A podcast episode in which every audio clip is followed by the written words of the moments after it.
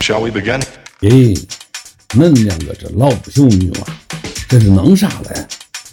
三十多岁了，不好好生娃，搞啥博客嘛？哎，这博客是啥？大家好，欢迎收听老不休，我是靠谱李，我是长老孙，我是涛涛，欢迎涛涛再次归来。欢迎欢迎。然后我们这次呃，其实又是一个灵修读书会。其实我们好像是二月底还是什么时候，这个推了一两次还是怎么样？反正我感觉，哎，我突然都有点想不起来我要说啥了。我还我还，最近完全没有读和灵修有关的。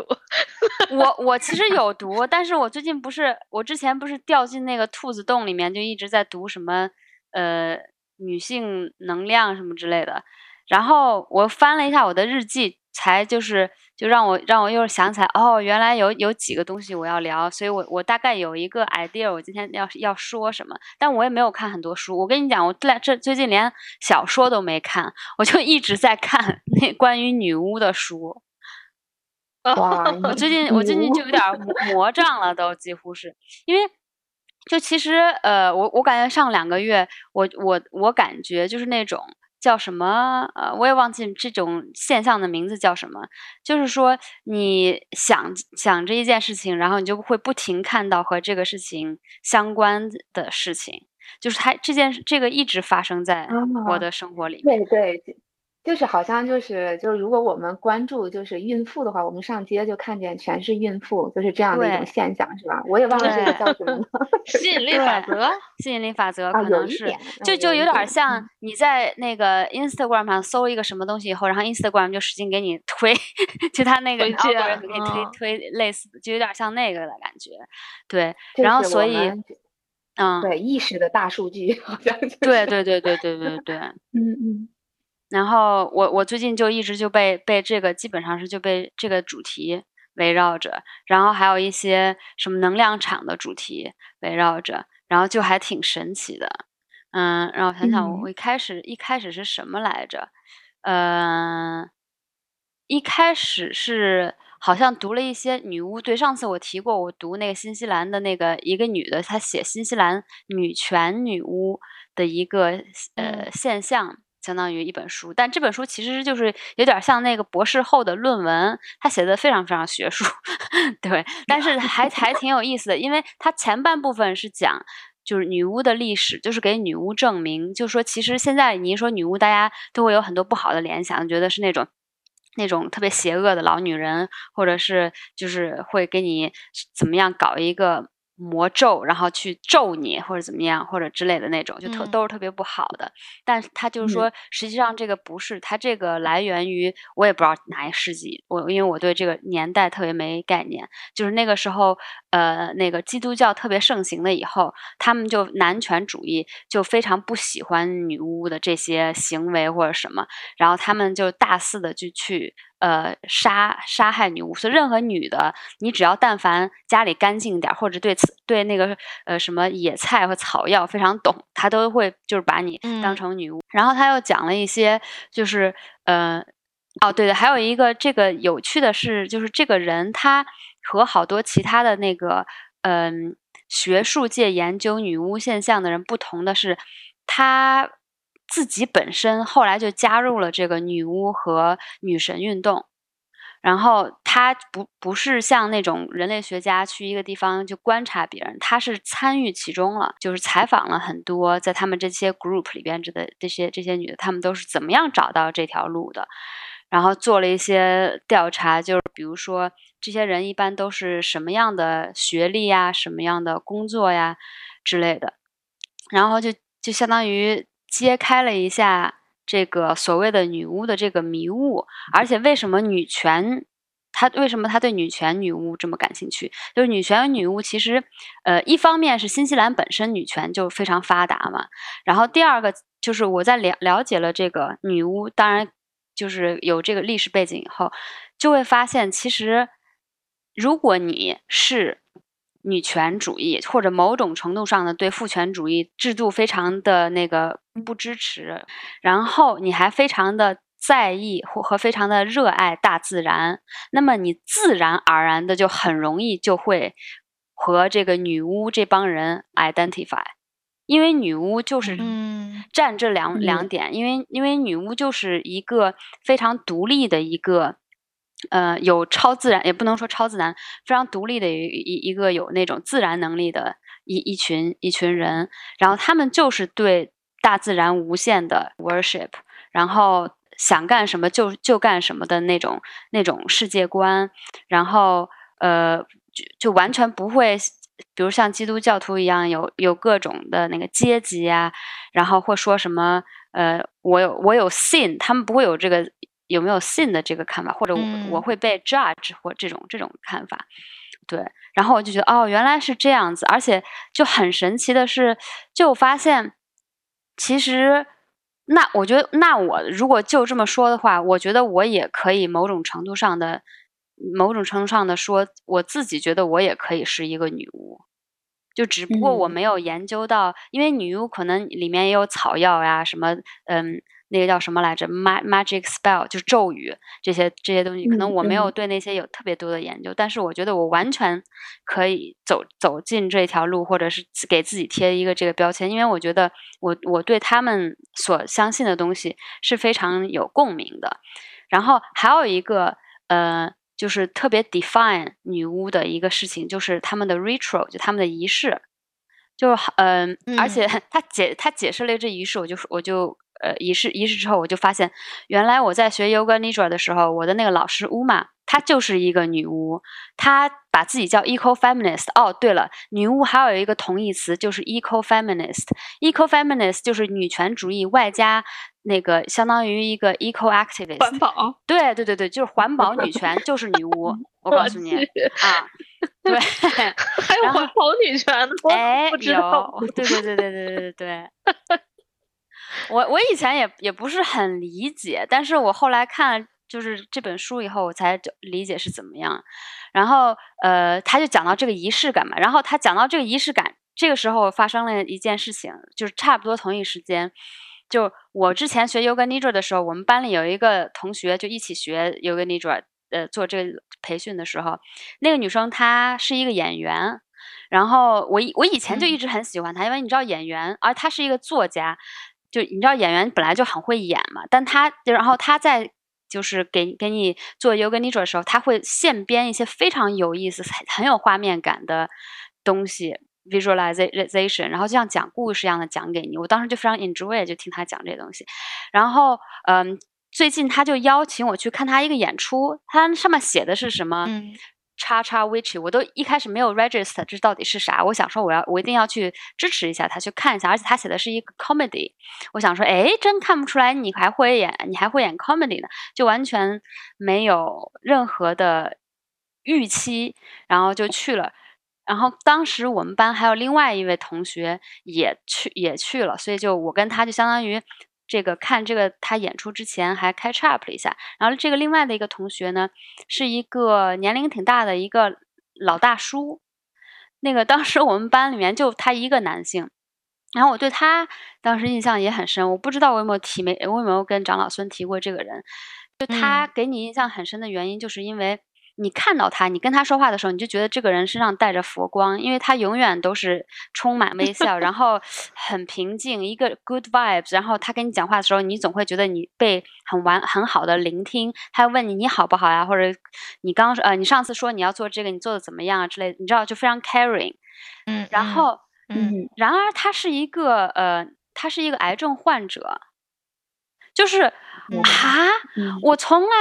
你平常就是生什么小病的人，一般人都愁眉苦脸的。我从来没有看到一个得癌症的人这么阳光的，这么 kind，就是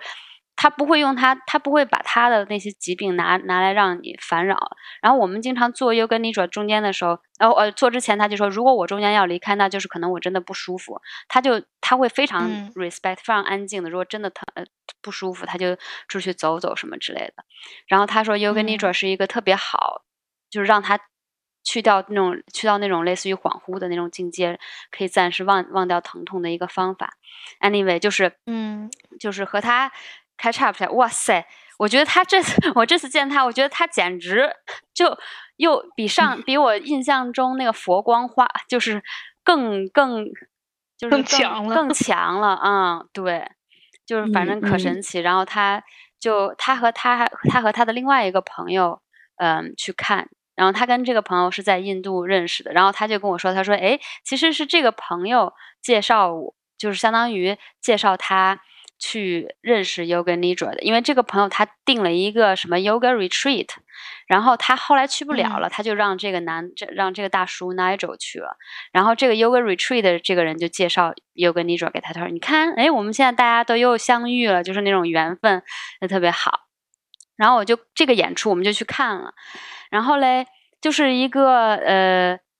有点像是一个 stand up comedy，但是表演成分拉满的那种一个演出。然后他就是相当于呃，利用他的表演来跟跟大家讲一些他就是经历过的 cult，就是 cult 是什么邪教的经验，还有他经历过的一些。在教堂里面，因为他是爱尔兰人，就小时候时候他们都去天主教堂，在教堂里面遇到的一些就是非常男权的那种那种的现象，然后然后最后呢，他和我们观众是一个挺小的空间，一一起共同创造了一个仪式，一个 ritual，然后他就说我们就相当于来 let's play a game 的那种，然后就就就胡乱编胡乱胡乱编了一个 ritual，然后那个我们刚进进场之前，进表演场之前，他就会问每一个人，他说如果这个世界上可以可以改变一件事情，你可以你会改变什么？然后你就告诉他，有的人告诉他，像我，我就呃，我想没想不出来呵呵，我就没说，反正他就就是记得一开始大家说的这些东西，然后。他就这个 Rachel，他就给大家说，他说其实就是他去过很多这个 retreat 什么之类的，然后做一个 Rachel，其实会有几个几个元素在里面，就比如说你要有嗯一个、呃有象征性的东西，然后然后在中间，然后大家要一起相信一个东西，所以我们就要，然后然后我们要呃创造一个相当于就是 chanting，就是相当于歌啊或者词的那种东西，让让大家一边嗯说一边都共同相信的一个东西。然后他就用一开始大家跟他说那个什么，你要想改变什么，就现编了一句话，什么 for the benefit of them all，就是给给大家所有的呃这个什么好处，呃叫什么来着？嗯利益吧，相当于。嗯然后他说，然然后我们还要发明一个手的姿势，然后我们就双手合十在在就是呃那个什么手肘交叉在胸前，然后呃我们就念那个商挺念半天。然后他又他又找随便随机抽了几个人说，然后我们还要呃 make 一些 sacrifice，然后就讲了一些什么关于女巫的一个一些 symbolism，然后让让他们拿着蜡烛，然后做一些非常好笑的一些动作，然后就去做这个。然后呃，在呃最后的时候，他还呃用一个红色的那个毛线团，然后就让大家。就是 pass around，就是每一个人手上拿一小节，然后你就把再把那个毛线团给另外一个人，所以就传到最后，我们所有的人都手上被拿着一根毛线，毛线，然后被这一根毛线整整紧紧的，就是缠在一起，就大家就被一个红红线做成的网缠在一起。最后一点传给他，然后他就一边念着这个词，一边在做一些非常夸张的那种舞蹈动作，然后就很我觉得很好玩的，就是因为我们大家都在念同一个词的时候，确实就有大家都同步了的一个现象，然后就是那个 vibe，然后最后。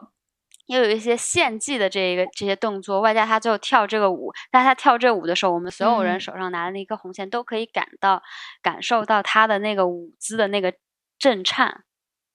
然后我嗯当时就是很难解释为什么，我就可能一方面是觉得哦，这个刚好是我在读的东西，然后他他就突然在我的现实生活中就这么展现了。然后另外就是你当你身身在身临其境的时候，这个是一个非常非常非常 powerful 的一件事情，就是这个仪式。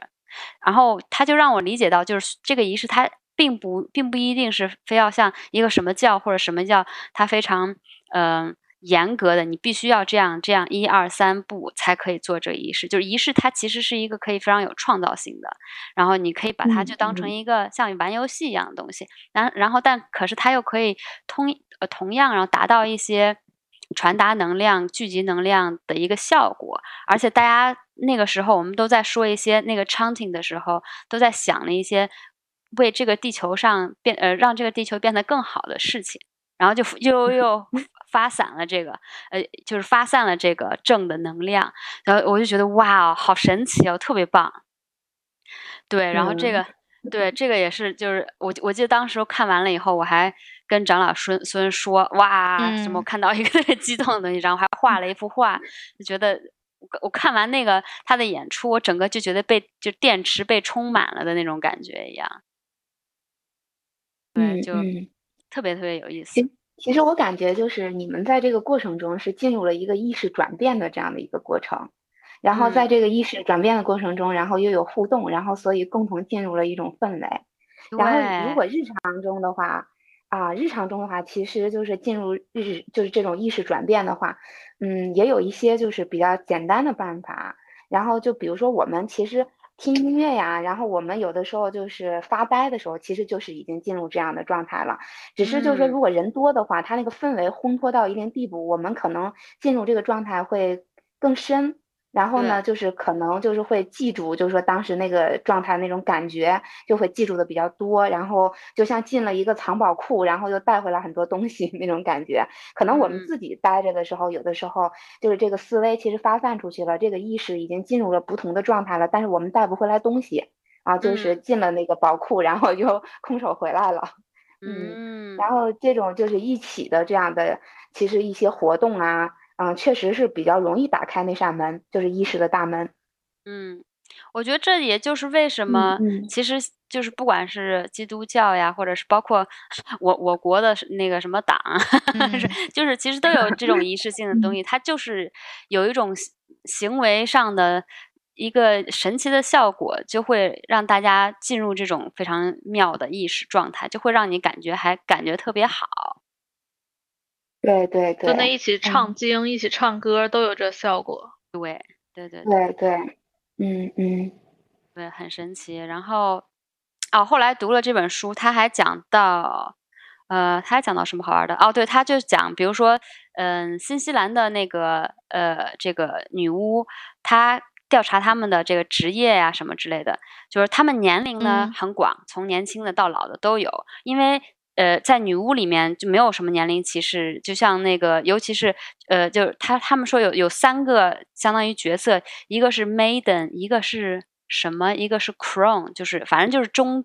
年轻中呃和就是中中年和老年这三个角色都有，所以就年龄还蛮广的。他们的职业其实都是他们都是那种有受过高等教育，然后呃职业还挺稳定的那种。呃，middle class 的那种那种人，而且还说有有几个有有三个类型的职业，就是非常占的比例特别高。一个是 nurse，或者是做什么 healing work 的，就像呃什么呃叫什么心理咨询师，嗯，一个是呃搞艺术的特别多，然后还有还有一个是什么来着？我有点忘了，有点想不起来了。但是我当时读完了以后，就觉得，哎，这感觉不就是我吗？对，我 就，嗯。然后，呃，他还说了什么？嗯，哦，对，然后就是他，我觉得他还有一点很有意思，就是说，其实，呃，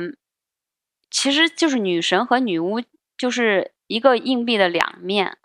就是我们其实没有。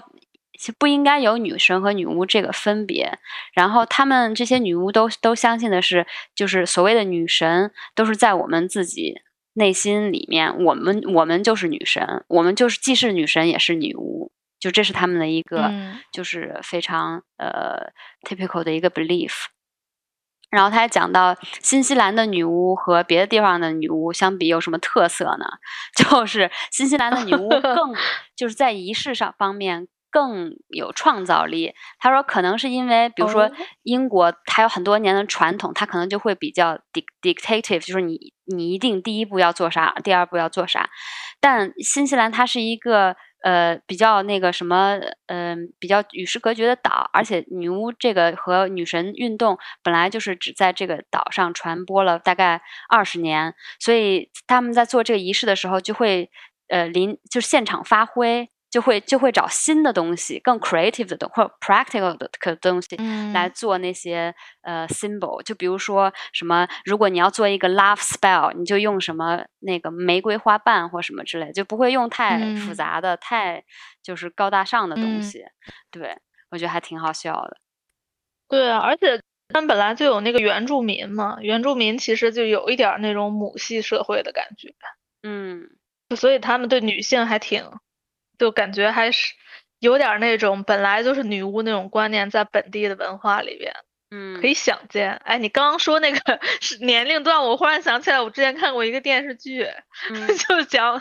女巫，就说女巫好像是受了多少年压迫之后，最后变成成立了自己的国家，然后就所有哦。那个女女孩到十八岁的时候都要参军，然后就参加一个女巫学校，在里边开啊。始受训，然后就开始进行国防运动。那个电啊视剧我看第一季还挺好玩儿的，但是 叫国防国防运动对。哦，就是就是 抵对抗外来的，就是不是抵抗其他的父权社会是吗？的国呃家差不多啊，就是有恐怖分子要进进攻他们嘛，啊，那这还挺有趣的。女巫前女巫前线，是是是一是美剧吗？还是什么？应该是美剧，因为你想，就啊这个打仗这个戏这个剧情就很美国，就就感觉就是把那种。你知道以前的那种呃大兵的那种片儿，这全是女巫换成女巫了。啊啊，对对，那还挺好啊笑的。回头看看，回头看看那个剧。这里边儿有各种年龄的，上面有长官，然后下面就有刚加入的。嗯，对，而且就是后我看到后面，他他就是慢慢的就是就是给你解释女巫到底怎么回事儿。还有一个很有意思点就是，就后来找到女巫这条路的人，好多要不然就是有三种，大概我我看他的这个采访里面，我感觉嗯一个是在基督教，呃就是做做做做下去就很不喜欢他们那种男权和分阶级很严重的，或者是看到那些就是呃叫什么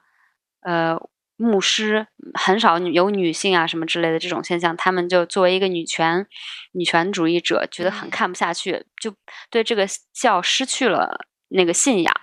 所以就想找另外一个信仰，相当于，然后一个就是可能要不然就是没有信仰，要不然就是嗯接触过很多信仰，但是他就想找一个属于自己的信仰。然后还有一个就是呃有好多女同性恋都是女巫，因为他们觉得 worship 女性和他们自己的性取向是非常吻合的。我我觉得这个也很有嗯意思。嗯，然后还有什么？嗯，哦，对，反正就是讲了很多这个关于仪式感的东西嘛。然后我又对仪式感很感兴趣，因为其实我最近在做的一些就是创作方面的东西，就和就是和呃和仪式感的东西有有关联。因为我想做一个嗯、一个类似于 workshop 的东西，我想用一些仪式感的的的元素在里面。然后我又开始看仪式感，然后我又我又看了另外一本书，就是这本书就是女巫仪式的，就是工工作手册吧，相当于这本书叫嗯《Women's Spirituality and Ritual》，作者是 Barbara G. Walker。它这个里面就是哇，超级仔细的给你讲，你要是 set up 一个 ritual，都是有哪一些东西你可以做，然后就是它所有里面所有的东西都不是那种你必须第一步要这样，然后必须要用这个东西，都是有几什么元素，然后它会鼓励你去呃自己创作你的那个 ritual 的嗯内容，你可以根据你的内心，根据你的直觉去创作你自己的内容。然后对，就是他还讲了，呃，你们新西兰有一个很出名的一个女的，我忘记上上次有没有讲，她就是呃，在这个女巫运动、女女神运动里面起了很重要的这个这个角色。然后她还是一个艺术家，而且还是一个心理咨询师，她叫 Julia Julia Button。你回头可以看看，她是一个、嗯现在已经是一个老太太了，对。嗯嗯，反正这个书也很有意思。然后我我看完以后，我就觉得这个 ritual 这个东西啊，这个仪式这个东西啊，就很像我们小时候玩过家家。就比如说，他有他他先教你怎么样做自己的 altar，就是 altar，我都不知道中文怎么解释，就有点像一个祭祀的一个台子，就是你可以，它可以是任何东西，of course，它可以是任何东西，你可以是一个呃。桌子可以是一个盘子，可以是一面镜子，然后中间要摆一个你们这个仪式的主题。比如说，我们今天的仪式就是，呃，就是就是呃，我们的生理周期。然后今天是满月，那么我中间就就可以做呃放中间就可以放任何跟周期和满月有关系的东西。你可以放一个月亮雕塑，你可以放一个呃和月亮有关系的石头或者一幅画。然后嗯。还可以放一些元素去代表，就是因为女巫他们相信的是四个元素，但是，呃，呃，比如说我们我们中中国那个道教相信五个元素，就 whatever 你几个元素你都可以，你就 你就拿不同的东西来代表不同的元素。然后放在中间，然后大家来的时候呢，就要欢迎每一个人，然后就有不同种的欢迎的方法。然后经常他们会还会在欢迎大家之后，会做一些 purification，就是要不然就是点香。点香就是一个净化的一个过程，或者是用那个水点点额头或什么，whatever 你自己发明，就是怎样 可以净化。净化完了以后，就可以做一个呃，就是向导冥想，就是让让大家就是想一下今天的主题，你们今天想达到什么，然后呃，你就可以就可以再再 go around the room。他们有一个就是 talking stick 一样的东西，就是你可以用一个石头或者一个。贝壳或者 whatever 传到你手里，你就可以说话。其他其他人在你说话的时候，其他人不能打搅你、打断你说的话。然后你就可以讲说啊，我今天我来，我有什么想分享的，巴拉巴拉巴拉。嗯，然后就就大概就是这个意思，就是特别，我觉得就特别像我们小的时候玩过家家。然后你你里面还有还可以加入唱歌和跳舞。对，然后就结束了以后还可以 open the circle，就是就是就是一种仪式感，就是特别好玩儿。我感觉里面可以可以创有创意的这个成分非常多，而且作为一个参加的人，我觉得就是会感觉特别好。但但是可能，嗯，我感觉可能会是。对于特别特别内向的人可能不太好，因为你可能会不太 不太好意思，不太好意思唱歌或者跳舞，或者是就是 openly 分享什么东西。但是我我经历过的就是我之前做 Yoga Nidra 和 Uma 一起做那个那些 circle，他因为他就是有一种特别像妈妈一样的感觉，他就总会让你觉得非常 welcoming，即使你不是很想说啥，然后你在那个 group group 里边 circle 里，你会觉得很舒服，所以你就反而还。我反正觉得还挺容易分享一些东西的，对，然后反正这个就是仪式，然后我也觉得特别特别有意思。然后后来呢，最后一段他就是开始讲讲到那个 meaty 的地方，就是大家都你说女巫吧，或者是巫师，大家肯定都想到那个就哈利波特呀什么的，然后想他们是不是都会魔法，或者是都会一些咒语什么的？这个魔法和咒语到底是怎么回事儿？然后就开始讲到这个地方了，原来。就呃，其实怎么说呢？他们用魔法，其实有一部分就是像就是像这些仪式一样，它只是一个仪式感。然后有一部分就是像草药一样，它是一个疗愈的一个东西。然后他们就是女巫有两个，相当于嗯，他们的教义吧。第一个教义是 do no harm，就是不能伤害任何人。第二个教义就是。呃，基本上可以解释为“己所不欲，勿施于人”。他们相信你，你做的所有的东西，他都会三倍的返返回还给你，所以就更不能做坏事了。所以，所以他们就是，也就是说，他们这个对，其实其实他就是女巫，并不像大家说的那那种那么坏。他如果要是咒你或者怎么，他这个他是自己会得到非常坏的报应的。嗯，然后，然后他就呃，中间有一块就是，呃，他他有一个就是解释，就是他第一次读到这个，在这个女巫的 group 里面读到什么是 spell，什么是这个咒语，他的那个人的解释就是说，咒语其实就是一个迷你仪式，是你在呃你的意识在另另外一个状态的时候去做的一个仪式。嗯，企图到达一个企企图达到一个你想要的改变的一个结果。然后就是说，这这里面有几个就是元素，第一个就是它其实就是一个小小的仪式，然后第二个就是你要在一个就是类似于可能恍惚啊，或者就像呃涛涛刚才说的那个，然后发呆呀，或者是或者我们当大家一起唱什么的，进入另外一个状态的那个状态。然后就是说，你一定要用你的那个 visualization，你一定要想象你想要达到的这个效果。然后要把它想的越想象力很关键，对，嗯，然后他就是举了几个例子，比如说我有一个我记得挺印象挺深的，我觉得我以后可能会试一下，就是他说，如果你想要呃，就是你比如说你感到特别愤怒的时候，你想要让这个愤怒离开你，你想你想要就是怎么说去就是消除这个愤怒，你找一块石头放在你的额头。前面，然后就想象这个愤怒被这个石头吸走，然后就把这个石头扔开，然后再找一个可以呃代表平静的一个东西去呃 symbolize，去就是嗯当做这个找一个东西可以当做这个平静平静的意义，然后呃就然后去替换这个石头，然后你就想象我现我扔掉了我的愤怒，我得到了一个平静。得到了一个 peace，对，然后这个这个就是感觉这个挺小的一个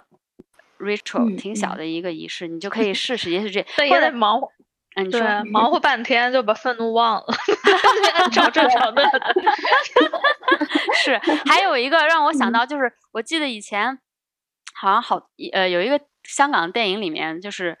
是突然想不起来叫什么，就杨千嬅演的，就是他每次一生气的时候，他就倒一瓶水，他在他对着那瓶水使劲骂骂骂骂骂骂，然后把那个瓶水扔呃那个就是洒出去，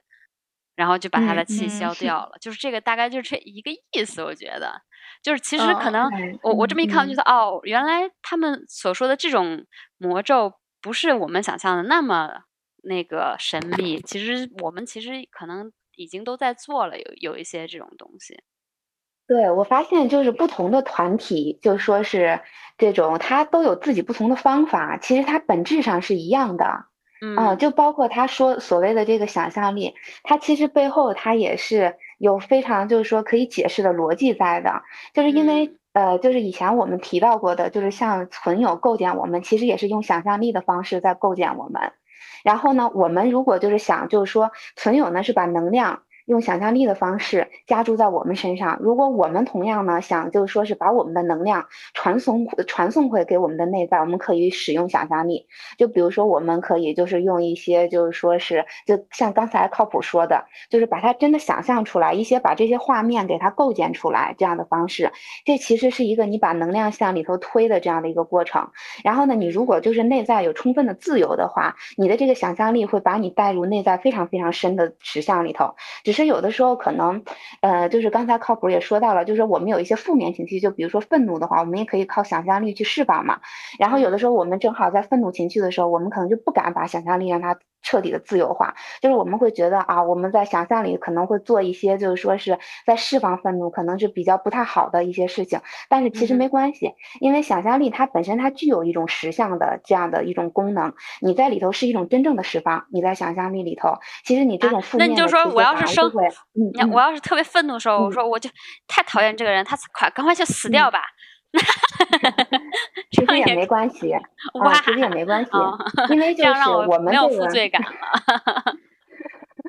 因为其实就是我们的就是说有一些呃负面的情绪的一直在叠加，是因为我们没有释放的这样的一个途径。如果我们一直叠加它的话，反而会就是形成一个就是说是不可挽回的这样的一个就是实相的显化，啊，你倒是就是如果你当时就找了一种方法把它释放掉了，就比如说想象力，我记得赛斯书里头他也举过例子，他就说有的那个母亲。他就是那个孩子非常吵闹的时候，他可能会把这个孩子想挂在晾衣架上，他又会觉得有负罪感。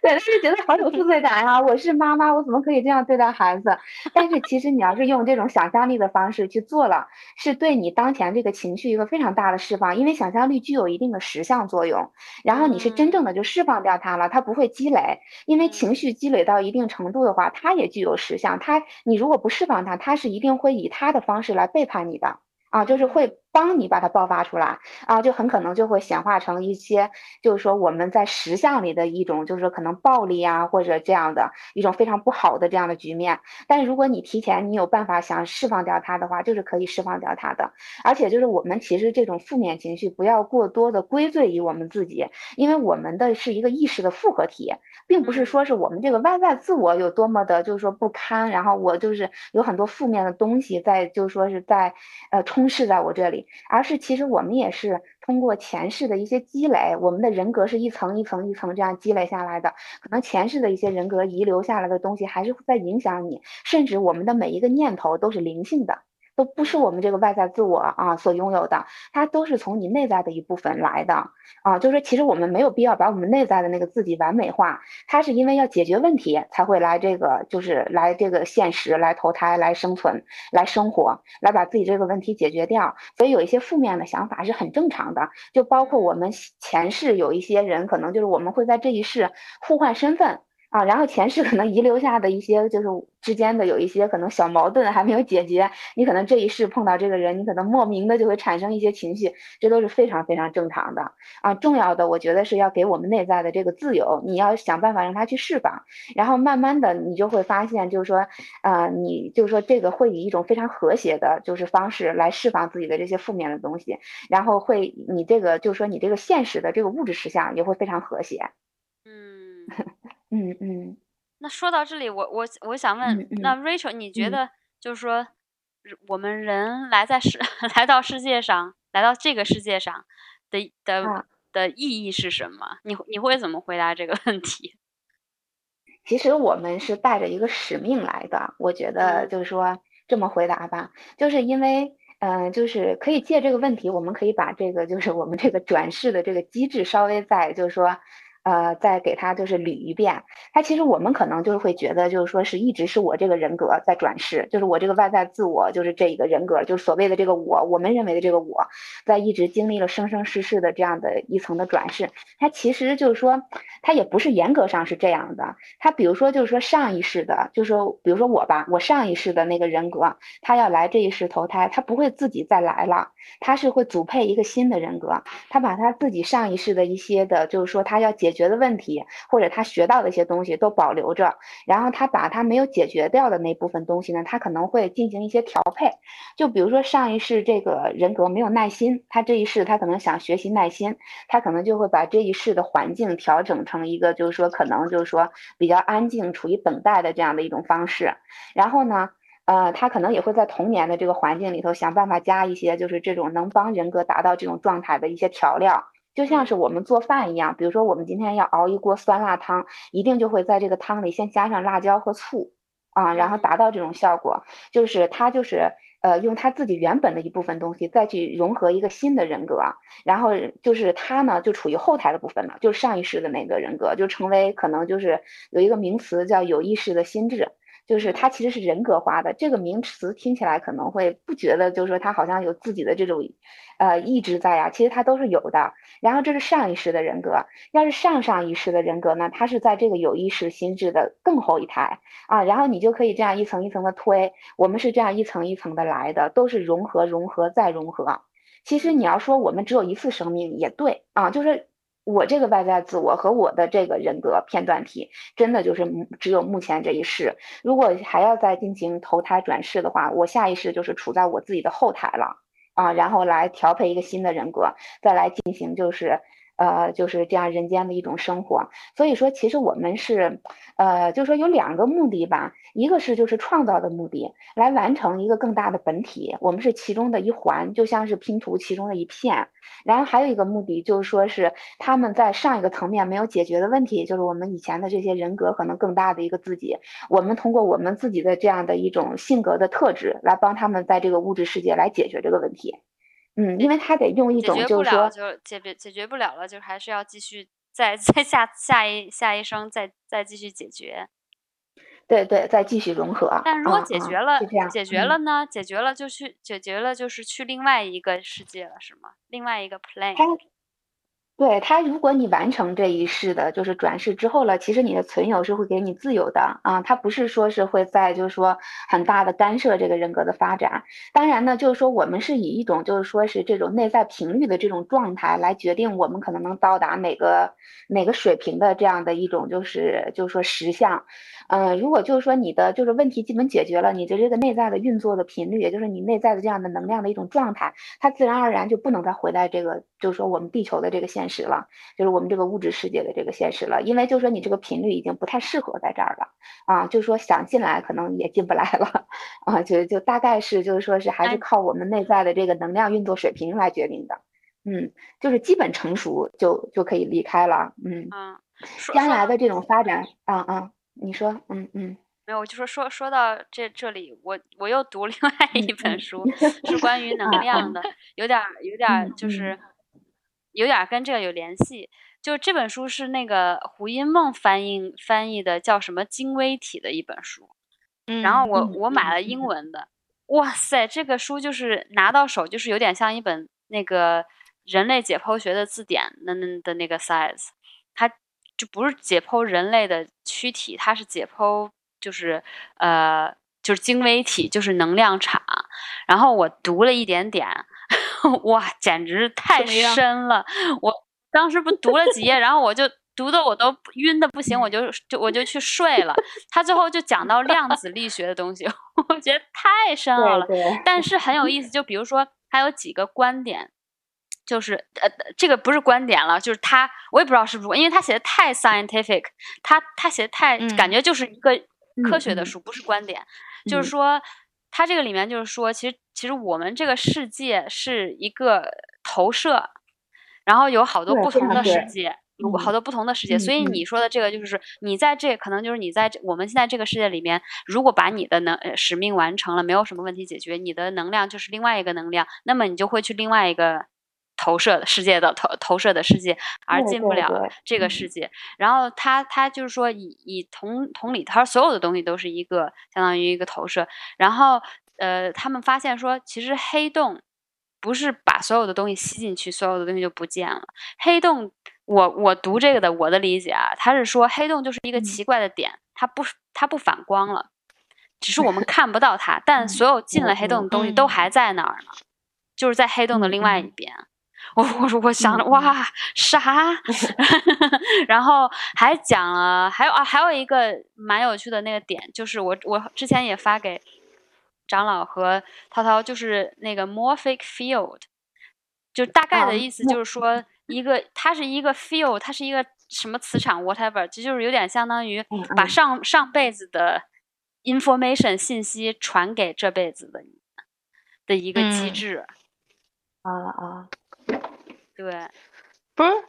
就就你说到那个能量场，就还有那些你知道全球八大能量最强景点儿，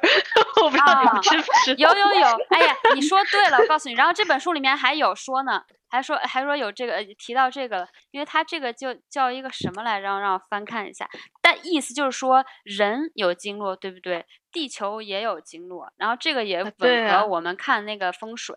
就是说。呃，地球对地球也有能，就是线有一些线，那个能量稍微低一点，然后遇到一个点，那个能量就会变得非常高，就是就像咱们那个那个穴位一样啊，对，反正就这个意思。对他那个赛斯书里头，我咱们上一期也提到过，就是有四个大的能量交汇处，地球上，然后宗教都是在那个地方诞生，然后现实中有很多小的这种能量交汇处啊，然后如果就是刚好你在一个能量交汇处上生活的话，你这个愿望就会比较容易实现，是因为上一层如果想转化成这一层的现实，它都是先以一个能量这种数据包的形式给你塞 到这个现实来啊，对 对对，它是从这个能能量交汇 点。来给你传过来的，对对对，非常形容的非常贴切，陈老师形容的非常贴切，啊，就是这种感觉。那许愿许愿那个搞魔法还是得去什么教堂或者庙里面。对，但是呢，其实呢，就是说是，如果你就是说，就是你能把内在的这扇门打开，你自己就可以是一个行走的能量交汇点。哎呀，哎呀，行走的 WiFi，行走的 WiFi，真的，对这个这个能量点，它对这个里面就是有呃提到有有几个不同的人去研究这个，有一个名字叫 The Hartman Grid，有一个叫。The Banker's Cubicle System，还有一个叫 The Curry Squid，反正就是不同的人都论证的差不多，只不过可能不是有一些细节不太一样。对对。然后还有一个很有很有趣的这个东西，他说一个东西叫 Viva Viva Viva X，哎呦不会读，就是 V I V A X I S，就是说每一个人出生了以后，你其实不是你妈的孩子，你是大地的孩子，你的肚脐和大地连着一个连着一条线。有这个有一个能量的线，是人和地球所那个连接的，然后就有这个这个东西，完我觉得还挺有意思。然后还有两个特别有意思的，一个是叫呃，就是这些都是我我现在说的这些都是能能探测到的能量，就是他说。这个书里面主要分两个，一个是能探测到，一个是探探测不到。探测不到就是相当于 chakra 那些东西。然后这能能能能探测到，这个叫 Schumann's 呃 Schumann waves。它就是说，这个是它的它的这个频率是和人类大脑的频率是很像的。然后它就是和，所以它就会多少影响一下，影响一些人类的这个起居的这个这个节奏。然后就会会怎么说调节我们的这个起居吧，相当相当于，嗯，我们自己的那个生物钟。然后还有一个 wave 叫 geo geomagnetic waves，就是可能什么地理磁磁波。然后他说这个可神了，他说就是呃红血球的那个元素成分和地壳里边的那个元素成分是很很相很相很相近很接近的，很相似的。然后就是说，所以这个地球它里面就有这个这个波，它是影响我们的心系心血管的这个健康的。哦哦。对它这个就是设计，对，真的涉及到那个量子物理。其实我就是以前也看过一些关于量子物理的东西，它其实很接近实相的这种运作的这样的一种机制了，就是因为波是就是在可能性状态的。啊，就说是运作方式。你粒子的话是坍塌态，就是说我们是进入了一种就是坍塌态，就是是我们的现实。然后其实这个坍塌态就是我们所谓的，就是在赛斯书里头，他管这个物质现实这一层实相叫做构架一。它往上还有一层叫构架二，构架二就算相当于我们有意识心智在的那个层面。它那个层面就是可能性场，就是说波的话，它是就是存在可能性场的，它是就像那个光，它有那个波粒二重性嘛。然后它是就是说还没有进入坍塌态，然后呢，我们就是好多就是我们的生活中的事件呢，我们是先在可能性场，就是在构架二，那个属于是大概率事件，有可能显化，有可能不显化，所以就是呃的显化了的，就是到了我们这个构架一了。构架二是可能这个是不是和那量子纠缠？什么什么？对，是一个道理，是一个道理。对它这个，嗯嗯，就是我们这个量子物理研究下去，很有可能就要发现这个实相了，就是就差没就就是手已经放在门把手上了，就是就差拧开了。嗯嗯 嗯。哦，真的，反正我看完那这这两个章节，我就特别晕，不是就去睡了嘛。然后然后我就睡了一会儿，我醒来的时候就又发生一个很神奇的事情，就是我我快醒来的时候，我就突然想起来。那个我 Yoga Nidra 老师乌玛，他我们在结束每一次 circle 的时候，他唱的一些歌 Shanting 然后我我然后我醒来了以后，把手机打开，就收到了一封他的邮件。啊，是你在那种啊半梦半醒的状态中，对对对对，嗯对。对，那个状态就是意识转变的状态，你很有可能就会接受到跟实相相关的这种信息，只是它是会用另外一种方式来，就是说是提示。然后这个时候我们就要用到我们的联想能力，就是说就是我们就可以就联想到就是这两个事件是怎么结合到一起的。所以就是解梦啊也是这样子的，就是说这个联想能力是很重要的。但我现在还是觉得解梦好，我我我还不觉得我我很我能。嗯，能解大部分我的梦，我可能非常偶尔的可以解一些。我觉得解梦太难了，因为太 random。那个就是一次非常成功的解梦事件，就是把它联系起来了啊，这个就是联想能力的一种应用。联想能力就是说它为什么重要呢？它是因为它是把就是说你就是这种能量散点儿的这种能量，你把它串起来了，这个是一种能力嘛。然后它这个串起来这个能力和想象力，这个都是存有具有的能力。啊，这个就是说到了，就是说是这个人格的这种的发展阶段，也是需要练习这种能力的啊。就是说，就是我们其实也是朝着，就是说是像一个小型的这种存有的这样一个方向在练习自己开发自己的能力嘛。啊，它这个联想，它其实是一种能量的这种串联的能力。如果联想好的话，它可能也可以应用到像艺术的这种创作呀，日常工作的这种创作上啊，非常有帮助。嗯嗯嗯。对他，其实他梦真的是他主要还是要跟现实开始。如果解梦没有头绪的话，就主要还是就是说要非常敏感，就是说要全神贯注的和现实的这个事件去想办法联系。嗯，就我记得我就是也就是这一两天，就是我有做的一个梦，就是说可以提供一个视角吧，就是解梦的这个，他就是这个不是很复杂的一次，就是我就是在做梦的时候梦到就是那个我在陪我爸妈买家具。然后呢，我醒来之后呢，我就联想到，就是因为我爸妈最近在卖房子，嗯，然后就是他是他们是准备就是把那个就是呃就是说闲置的这个房产卖掉，然后搬到那个就是市中心离医院比较近的一套房子，因为我父亲就是这一两年比较不舒服身体，就是想离医院近一点方便一点。然后呢，就是我醒来之后呢，我就联想到他应该是把房子卖掉了。但他房子就是他刚开始卖，我觉得好快啊。然后果然就是到那种就是中午的时候，我妈就给我打电话说他房子卖掉了，因为在陪他们看家具嘛。你就是把它想办法串联起来就可以啊。这然后随着就是说这种事件越来越多，你可能就会呃进入一种就是说更复杂的这样的一种梦的这种状态，也有办法就是给它解出来跟事件的这种就是这个联想能力。你现在大部分的梦，你觉得都可以？理解它是怎么回事儿吗？还是也是不一定？不一定的，因为就是有一些梦哈，它就是解不出来的，也不要就是说是就是说。嗯，就是每次梦就是说都解，就是你只要抱着敏感性就可以。就是说，呃，有的梦它是可能是就是真的是有提醒的东西在里边，就是比如说可能你即将发生的事情，可能他是想提醒你内在，就是说是呃即将发生这些事情，然后就是说有可能是想让你有避开的地方，也有可能是就是说想让你就是说是去就是说是。大胆的走过去的地方，就是要是自己去感受，慢慢的去琢磨这里头的一些经验。然后，之所以我说有的梦没法解呢，是因为。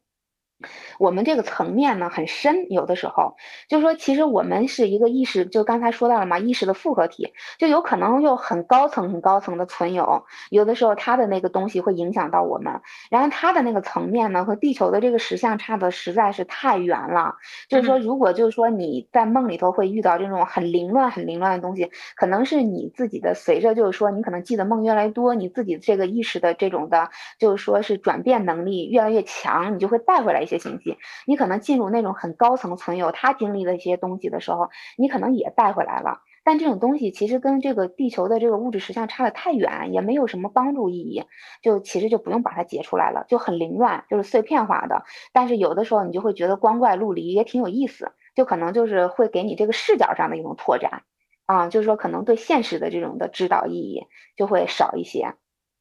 嗯，OK。就就我觉得我还反正我嗯，我觉得我现在因因为我现在有一直有记梦，就是虽然我有点有一点点感觉，哎，我怎么还好像没有特别理解应该怎么样解梦，但是只是记梦还还挺有意思的，因为我有一个有一个东西我会看，就是我会看我那个梦里面的情绪是什么，然后我觉得那个嗯他嗯。他会给我一些，他会给我一些信息，就说哦，原来我我其实是这样子的情绪，这个还挺有意思的。对对对，这个可以帮助我们更深的了解自己。有的时候，其实我们这个内在的真实的这个感受和我们外在的其实差的还是挺多的。我发现，真的，就是说嗯这个啊、洋葱你要是不剥，你永远不知道它里头其实就是说是 那个味道是那么冲啊。哈哈哈哈，它就是这说说的好可好了，变成真的。是这样。嗯对对，然后就是好多就是说我跟就是其他的就是也是这种同号中的小伙伴吧讨论的时候，大家在讨论就是说，其实这个就是说我们跟内在的这种沟通的机制的这个大门，就是说这个意识的这个大门到底怎么打开，其实很关键的就是说一定要承认我们最真实的感受，就是通过我们的真实的这种情感去打开的。啊，嗯，就是好多人他其实他这个意识转变能力也挺强的，就是很容易就是进入一种遐想状态，就比如说散着散着步，他可能就进入出神的状态了，或者就是听音乐呀，或者就是很容易就进入了，但是就是不敢给自己的想象力自由，可能你的这个想象力到达了一种就是一种地方，这个地方呢可能有悖于就是我们的这种世俗的一种的道德标准呐、或者怎样的，嗯。但是其实那些地方它是有宝藏的，倒是不如就是给自己一些自由度在，就是尽情的去探索啊，是然后这样的话，这个大门打开的会快一点。啊，因为这个地球呢，其实它的这个实像呢，它就是来让我们体验的，它采取的是一种二元对立的这样的一种方式，这是一个比较难的副本儿，我觉得是。嗯。然后呢，它的这种就是会有这种就是说是非观念会重一些啊，就会给我们造成一定的这种的压力，嗯，但是其实就是不用特别担心，就是如果我们充分给自己内在自由的话，我们是会就是说是有内在的一些部分很容易就会解决掉了。你觉得就是说是一些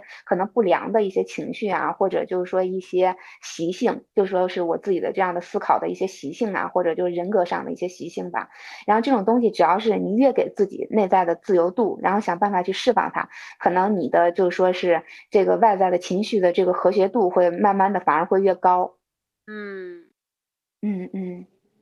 一定是要先接受自己，接纳自己，这是一把钥匙啊，就是很容易就会进入一种就是说就是所谓的这种疗愈的这样的一种过程中吧。啊，就是说，如果就是说是我们就是能把自己自发的一面，就是说，假如从一开始我们来这个地球上，我们第一世来这个地球上生活的话，我们就能自发的把我们的这些东西，就是表达出来和行使出来。其实我们是不会留下这些负面的一些情绪啊和一些的这种习性的，只是就是说我们可能就是跟对，就是和这个环境产生冲突的地方，我们压制了，反正这种东西就变成负面的一些东西了，像愤怒啦，然后怨恨啦这些东西，嗯，它肯定会在的啊。如果没有问题了，我们也不会再只就是再来投胎转世了。既然我们还在生命中，就说明就是说这些东西肯定是在的，我们就接受就好了啊。就是说不必要急于就是说去解决它或者压制它啊，啊，就是嗯它会自然而然的走掉。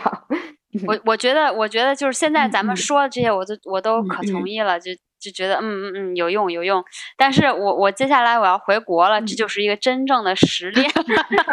真实真实练习，看我怎么样去控制这个的的一个一个机会。我是这么想的，就是我我当然我内啊心里面觉得我肯定是很想回国，我会。我觉得有很也也可能有很多开心的事情啊，或者是有一些嗯很多新的不同的东西可以让我让我发掘体验，但是我又同时也很就是焦虑，就回去跟我妈嗯或者嗯。是家人有什么特别不好的事情，就我我觉得我一开始还挺担心的，但是我现在嗯我嗯。我我就这两天我才想过了，就是思思维稍微转变转转变了一点，就觉得哎。其实可能这个就是我不是最近看了太多书，然后回家就实操的一个 一个经历，这就是要让我让我练习的一个经历。到时候我们到时候回国了再聊，看看我到底能不能 就是 在这个环境下生存，到底实操行不行？是的，是的，嗯。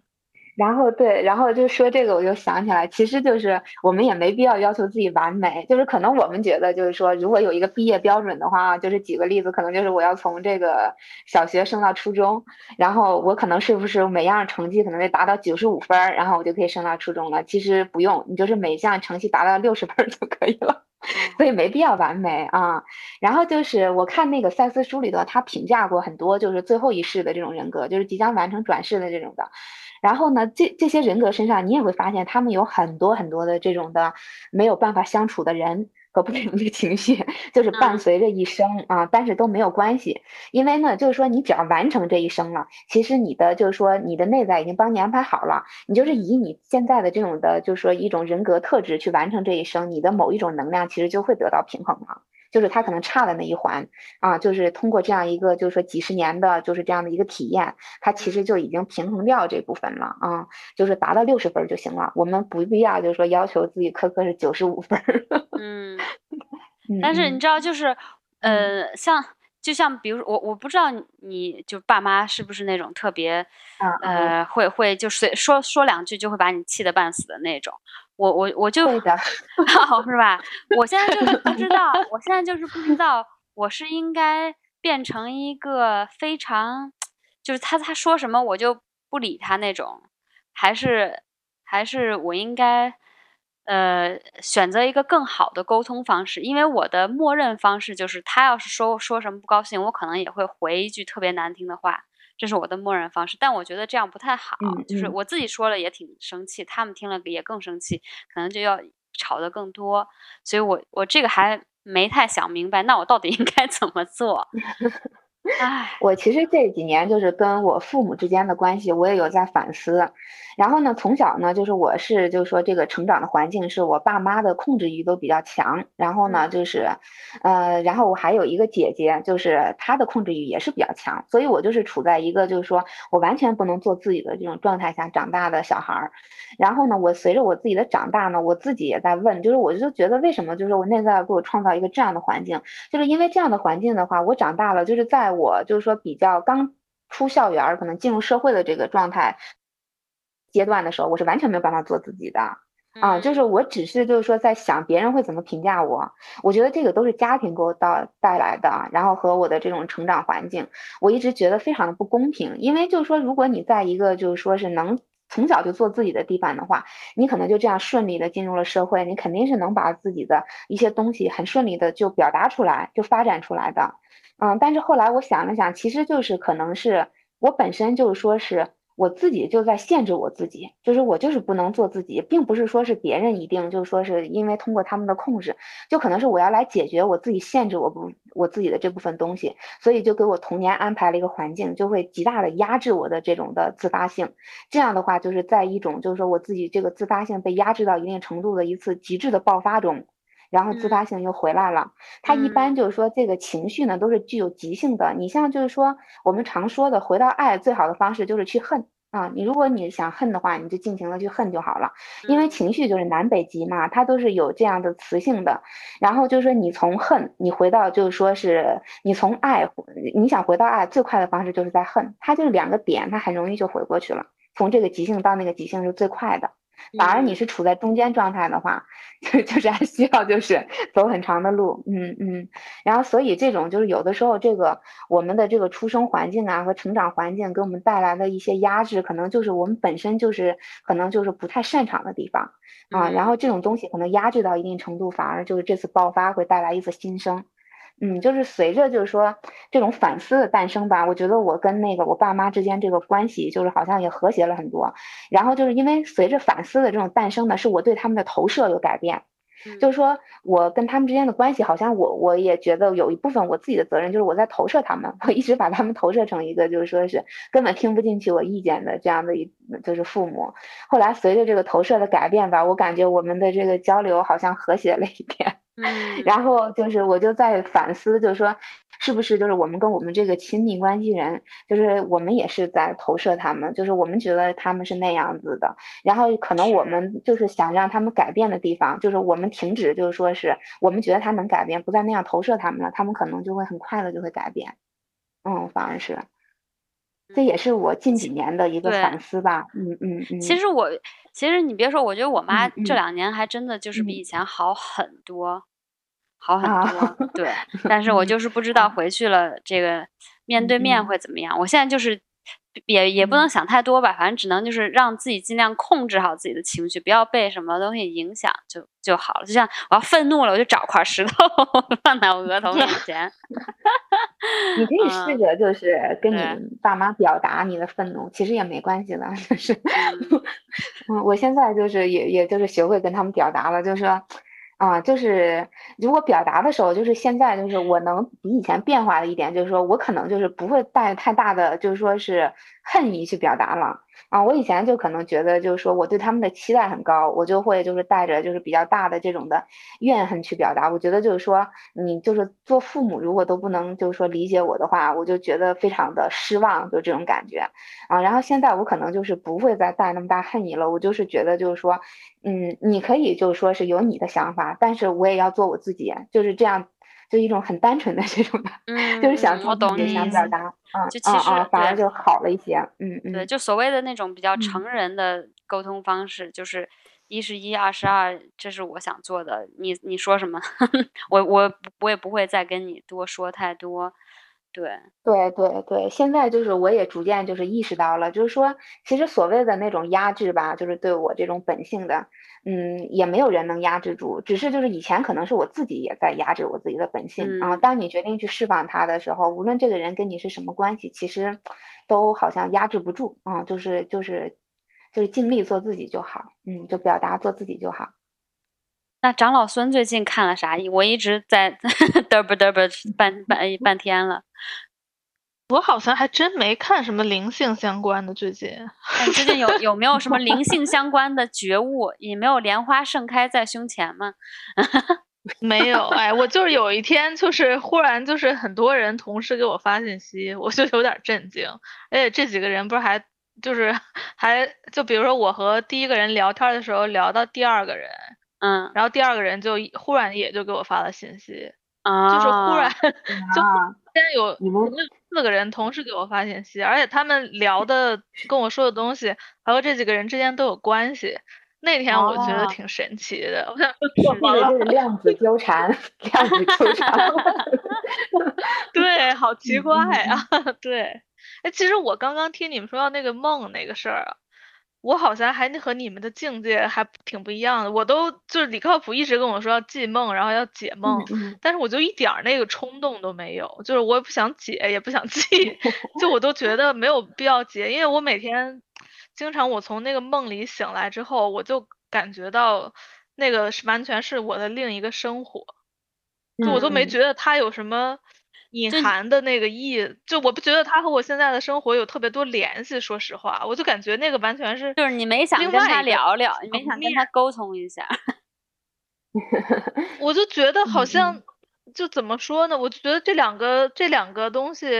它应该它不需要互相干扰的。就是我感觉我因为我做梦的时候，我完全是觉得我在活在另一个生活里了，或者活在另一个世界里了。嗯而且那个感觉是挺不错的，就是我每天 睡觉的时候，我就会还挺期待的。然后当然有时候里边那个梦也不是很舒服，有的时候里边的情绪就比较不好，就会会和现在有有有重叠。但是当我每次当我醒来的时候，我就会觉得，哎，它完了，就它嗯没有余韵，就很少有那个余韵能波及到我现在的白天的日子，就还嗯感觉嗯挺奇怪的。哎，我嗯我嗯，但我我偶尔会还有那种，就是余韵会波及到，就是对哎，我我也有，我也有。我 最近就很快就过去了。嗯嗯是，嗯我我我嗯我感觉，就比如说我最近有一次，就是呃，我好像是白天心情特别不好还是怎样，然后晚上就嗯做了个特别美的跟别人谈恋爱的梦，然后 醒来了以后就余韵半 天，然后我就觉得，哎，是不是就是一种自我安慰，哎，啊。安慰的那个行行为？嗯嗯嗯有可能，有可能，嗯但是我嗯就觉得，就还我还挺享受，就是那个那个梦的那个世界就就过去，它就停了，嗯，然后我就开始哦，现在白天，的日子了。哦，就是长老孙说的，我其实能能理解，就是因为梦里头的我们那个自己，确实跟现实这个自己不是一个自己，它可以说是我们啊内在的自己，就说是内在自己经历的东西，和白天这个自己是不一样的啊。然后我觉得可能长老孙在这种日常生活中，这种可能情绪比较稳定，就可能就是在在这个梦里头，可能就会跟这个现实的这个情绪联系的少一点，嗯。我而且我觉得挺奇怪的，嗯，而感觉就和你们对于梦的痴迷，我完全没有。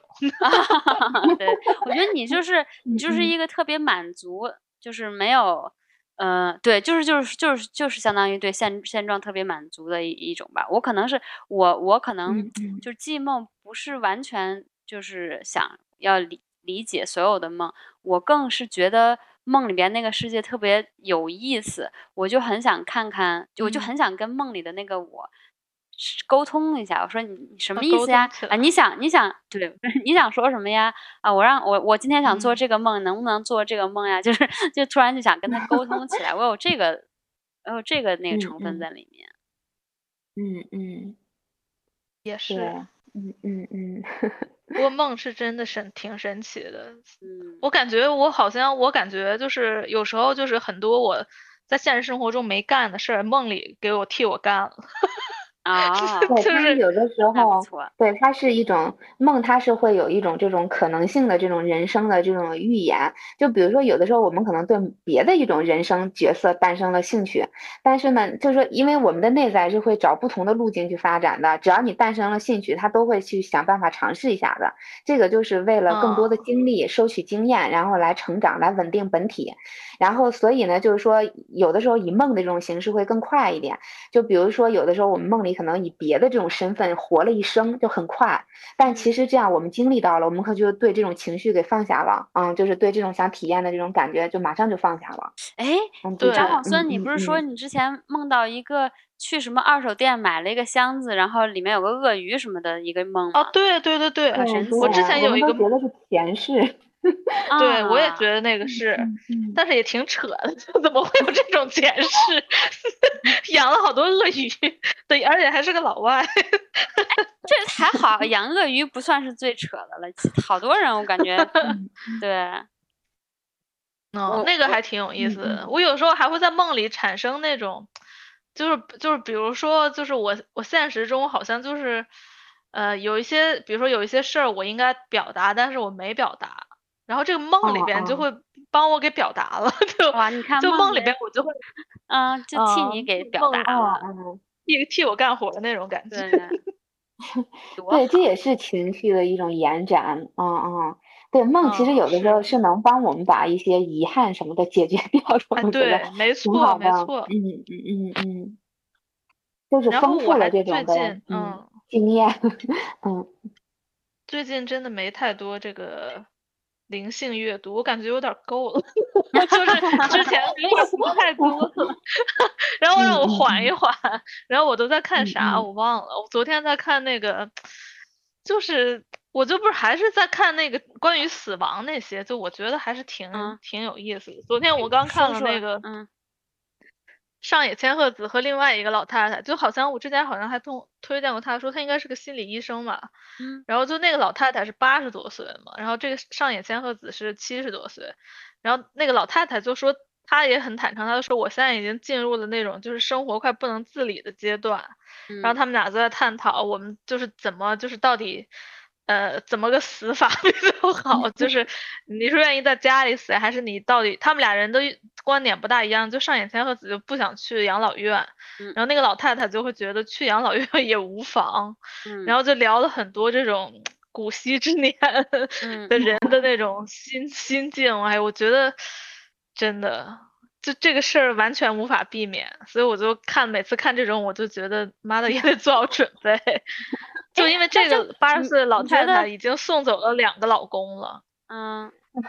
提到这个话题，我觉得不好意思，我再往梦上扯一句，然后就是，其实就是要要想体验，就是说是，就是说死亡之后是什么感觉的话，就是梦里那个样子。嗯，其实挺自由的，不太用担心。嗯，他们说的到，他们俩就是对死亡是没有任何恐惧或者抗拒的。他们就嗯。是他们那个观点，就还是在于这个人失能了之后的生活，因嗯为就是他们哦还。聊到有有很多有一个人，比如说他的前夫嘛，呃，这老太太前夫也是挺神奇的，就他本来是得了一个胀气，然后去医院，然后医院就没来没及时给他做手术，他就演化成了另外一个嗯有点类似于脑梗一样的东西，然嗯后。他就或做了一个手术之后，他就完全就躺在床上动不了了，然后三年，然后那个他每天都靠那个鼻子那个营养管儿，然后吃吃东西，但他那三年也不是特别惨，因为这个人以前是一个大学教授，他的那个学生嗯。会经常来陪他，然后到。时到当时呢，就是那个医那个医院就。有了另另外一个新技术，就是说可以把不用这个鼻子这个管儿，然后你可以换一个那种，哎，我也不知道是怎么说，就是胃 就能直接给你送胃里那种那种技术。啊，然后哦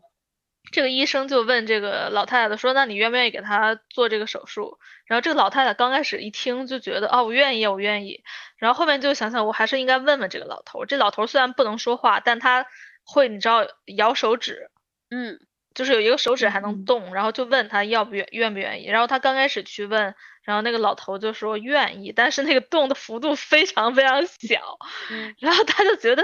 这个好像不大对，然后他就又让那个护士长给这个老头仔细解释了一下这个手术，然后这个老头就拒绝了，啊，啊，然后说我不做，拒绝？啊，他他是他因为他手指？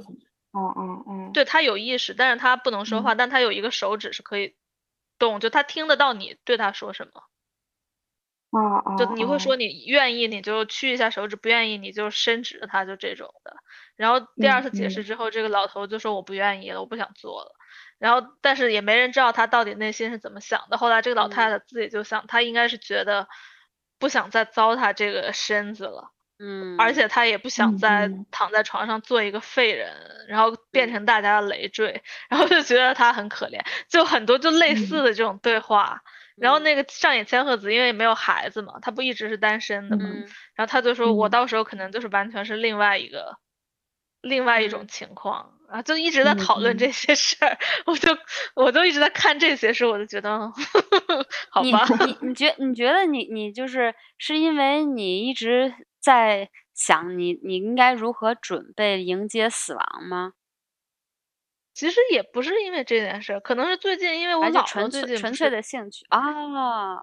对他，他得了那个阿斯海默，他现在就等于说是卧床不能哦自理、自理了，这个嗯这个状况。然后，但是他有三个儿女啊，像我我妈、我那个姨还有我嗯舅舅，嗯嗯他们就轮流照顾他。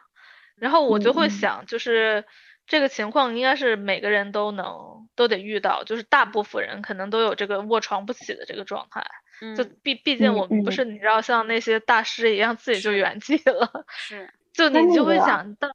嗯。嗯，那个阿尔兹海默的话，或者就是像一些就是可能就是我们觉得那个意识比较微弱了，这个就是说可能就是像嗯刚才那个张老松提到那个例子，在病床中，其实这是已经进入到一个就是说是这个意识从这个世界到另外一个世界这种搬运的这样的一个过程了，就开始在嗯整理自己的这一生的一些经嗯验了。他其实大部分的意识已经离开这个物质世界了。啊，其实他的这个痛苦度，这个当事人是已经偏低了。啊，其实也嗯。没有什么嗯关系，就是这个也是我从赛斯书上读到的，他就是呃讲过一个就是说例子，就是弥留之际的一位女士，然后她也就是嗯。提到过这种像这种阿尔兹海默，她说其实他们已经大部分的这个人格的这当前人格这个意识已经到了那个就说是嗯嗯。就另外一个现实了，其实这个他们的痛苦度是偏低的，就是说我哎们当事人的嗯。话，其实心理负担也可以放下来一些。对嗯我，就是我现我现嗯在的嗯想法哦，我不知道就是法律上行不行。就是我我嗯现在的想法就是，比如说我七十岁的时候或者六十多的时候，我就写一个遗嘱说，当我需要卧嗯床的时被别人照顾的时候，我可以就选择死亡或者安乐死吗？我我因为我觉得这，因为我我当我意识很低的时候，我也不想是别人的累赘。嗯而且我我最近还有一个想法，就是我死了以后，我连墓碑都不想要，或者灵牌什么的，就是可以把我的骨灰扔到可以扔的地方就可以了。我就我就这么想的，嗯嗯嗯，我我其实我也有这样想法，我就想扔到大海里，感觉很自由那种感觉。对，但是不知道让不让，因为好像好多国家就这种屁规定可多，但是就是偷偷的，嗯，偷偷的，反正你就是对我也我也我也就觉得就没什么意思呀，都都离开了，你还弄花那么多钱，你留着买别的不好吗？对他们俩也聊到这个意识这个事儿，还也挺神奇的，就就还挺好玩的。他们就说那个很多人到后面就有点阿兹海默，就开始健忘了嘛。嗯，然后就就会他们会觉得有一些这个老人在健忘的那个状态上。其实是还挺快乐的，因为他就是把自己以前所有的身份都放下了，我也不再是一个，我不再是一个妻子，不再是一个母亲，不再是一个女儿，我就你知道，就虽然就有时候会经常丢点东西干嘛的，但如果这个人就是嗯，就是不会嗯发生特别大的事故，然后他他的那个生活环境是比较舒适的，就在这种有点失智的状况下，其实。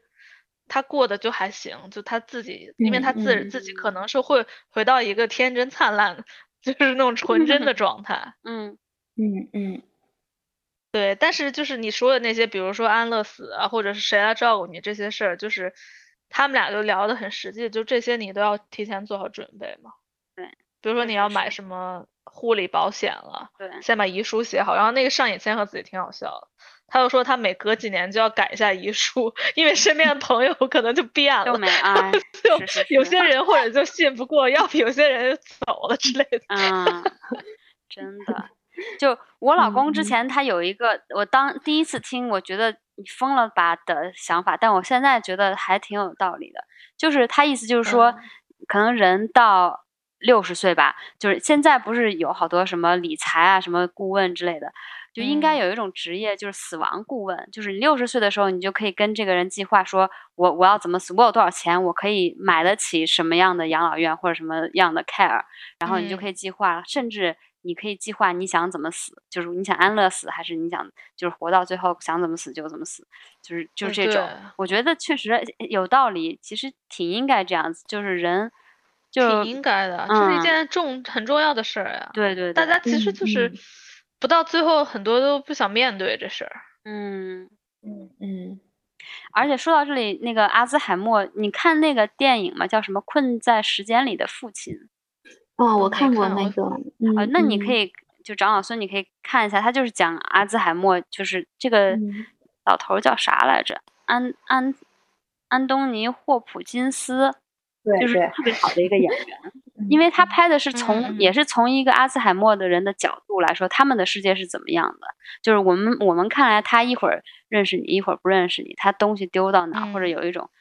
或者是总是就是说啊，你偷了我东西什么之类的。就是他在，但是在他的角度，他看到的世界是是怎么样？对，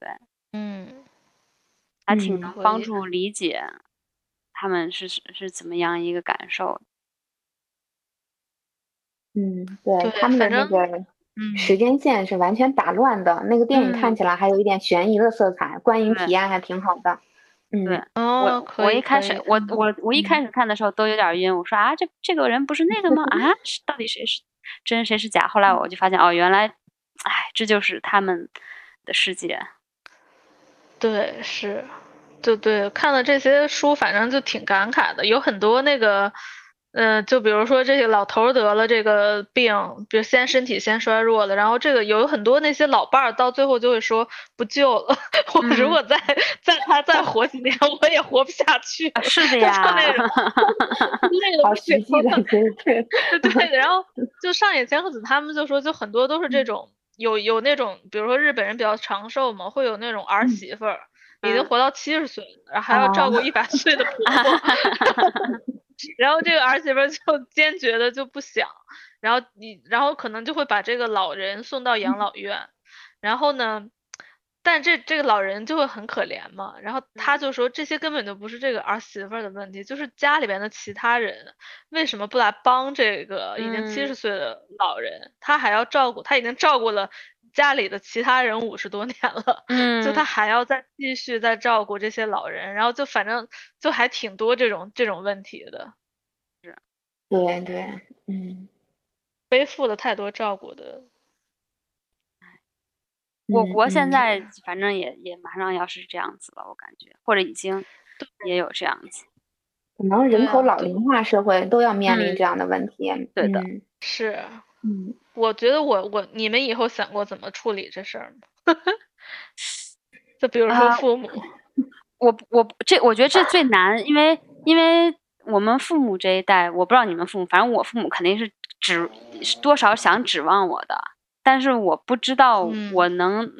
我都不知道我有多能靠得住。我我感觉，唉，我觉得如果不影响不影响我自己太多的话，我是愿意去，嗯、照顾照顾他们或者怎么样。但是现在真的是还没想好，太难了这个。对，不影响自己太多这个事儿，我觉得是不存在的。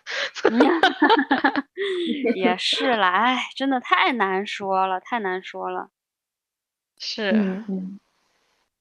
主要是他们也不会理解我。嗯嗯，对，涉及到两个信念系统的这样的一种的交锋吧，我觉得是。嗯嗯，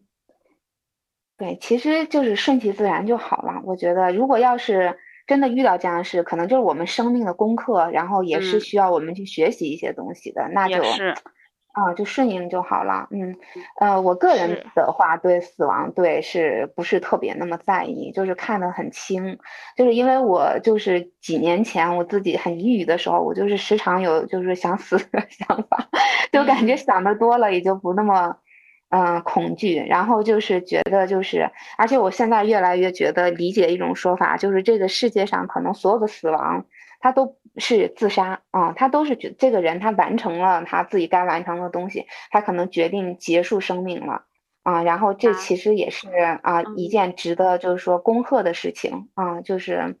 就是又让我想起来那个就是《红楼梦》中，就是别看林黛玉她早亡，但她其实要幸运很多，然后就是比像贾宝玉啊、史湘云呐、他们嗯。那种凄苦的一生，然后嗯。嗯，因为她的那种性格，如果在世界上一直活下去，其实就是会有这样的，一直会有这样的一个痛苦度感觉，嗯嗯，所以感觉有的时候可能在我的观点里，可能死亡反而也是一件值得，就是说不是那么悲伤的事情，嗯嗯，就是嗯嗯嗯但是我还是觉得，你说如果所有的死嗯亡都是某种程度上的自杀，这个还是觉得有点。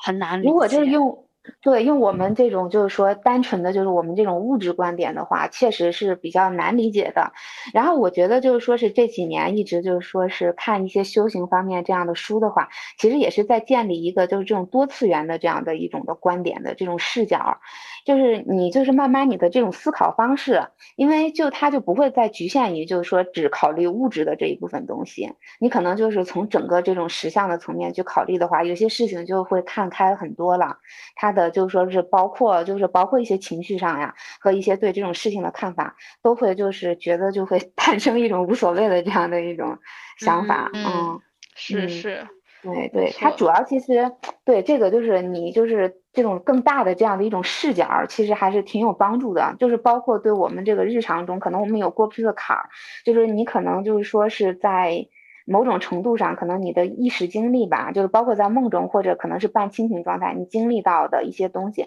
它可能能把这些东西给化解掉。就因为你见识到更大的一层这种实相的话，你可能就是对当前的这个的，就是说是这种的执着度，真的就会偏低一点，啊、就会嗯觉得嗯，真的就是无所谓一点，嗯。那长老孙，你你对父母养老这件事情，你现在有什么想法？哎，我也不知道，我感觉就是 不知道，太难了，太难了，太难了，就一直想不明白，哎，只我觉得能走一步算一步了。对对对，我也我也什么，只能只能车到山前必有路了。嗯，哎，是长老孙也是独生子女是吧？就是，啊，对嗯啊，嗯，嗯，对，嗯，我是因为有一个那个姐姐嘛，然后现在我是觉得还是挺有安全感的，因 为就是嗯嗯，有两个人的话，就是说嗯，分担的这部分会嗯大一点，就是感觉，嗯嗯是这个挺嗯挺那个啥的。嗯，嘿，算了，不聊这个了，太他妈抑郁，太压抑了。嗯嗯嗯，那涛涛最近有没有看什么有趣的书？我看书最近也也少，就是说，啊、我好像是对这个，就是说跟长老孙一样，对这种灵性的这方面东西看的也少了，就好像就是大家这 啊，对，大家这次聊天，然后又换回来一些 这方面的记忆。嗯，现在就好像就是。嗯，比较专注，就是就是想，就是看怎么把这个创造力更大的发挥，就是最近在关注这方面的东西。嗯，你还在你在写诗吗？啊，对，在写，然后我现在也是在，就是说是想，就是怎样写的更好，然后就是感觉好像也是跟这种，就是说创造也是跟自己的这种情感是有关系的，好像就是你就是充分释放自己情感的时候，然后写出来的东西好像就是那种。穿透力就会强一点，就是会大家看了就会觉得，哦哦，就是感觉穿透力强一点。然后如果要是说是那种，如果我去模仿别人写的话，就是我有一些很喜欢的诗人，有的时候我会去模仿他们写，然后但是感觉那种东西写出来之后，好像就不是自己，啊，然后就是对，也就是产生了这方面的思考吧。我发现好像就是这种自己的这种的真实的这种情感和性格特质，真的是就是说。是在这个世界上，就是是需要去发挥的地方，反而是，嗯，就是是需要表达和发挥的地方，嗯，嗯，挺好的。到时候 你你打算出个诗集吗？还是什么？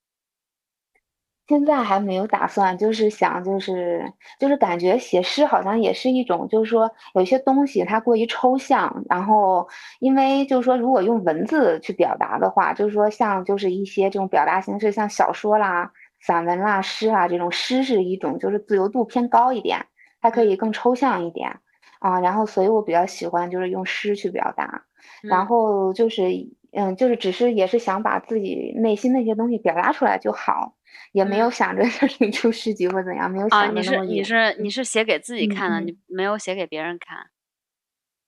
对，就是主要是就是目的就是啊，就是要把。啊，因为就是我发现，就是有的时候我写一首诗，它可能里头包含一些，就是说是可能未来的信息，也是，就是就是写出来了，可能过几天再去看，哦，就是好像过几天发生的事件，好像跟诗里头有联系，我是有这种感受啊。因为诗的话，它也是一种可能是一种艺术创作吧，这种东西可能也是就是通过啊更深层次的这种东西来的，就是自己的那部分来的啊，所以就是有一些这种跨越时间性的地方，就也是一种记录和一种。种就是说是探索，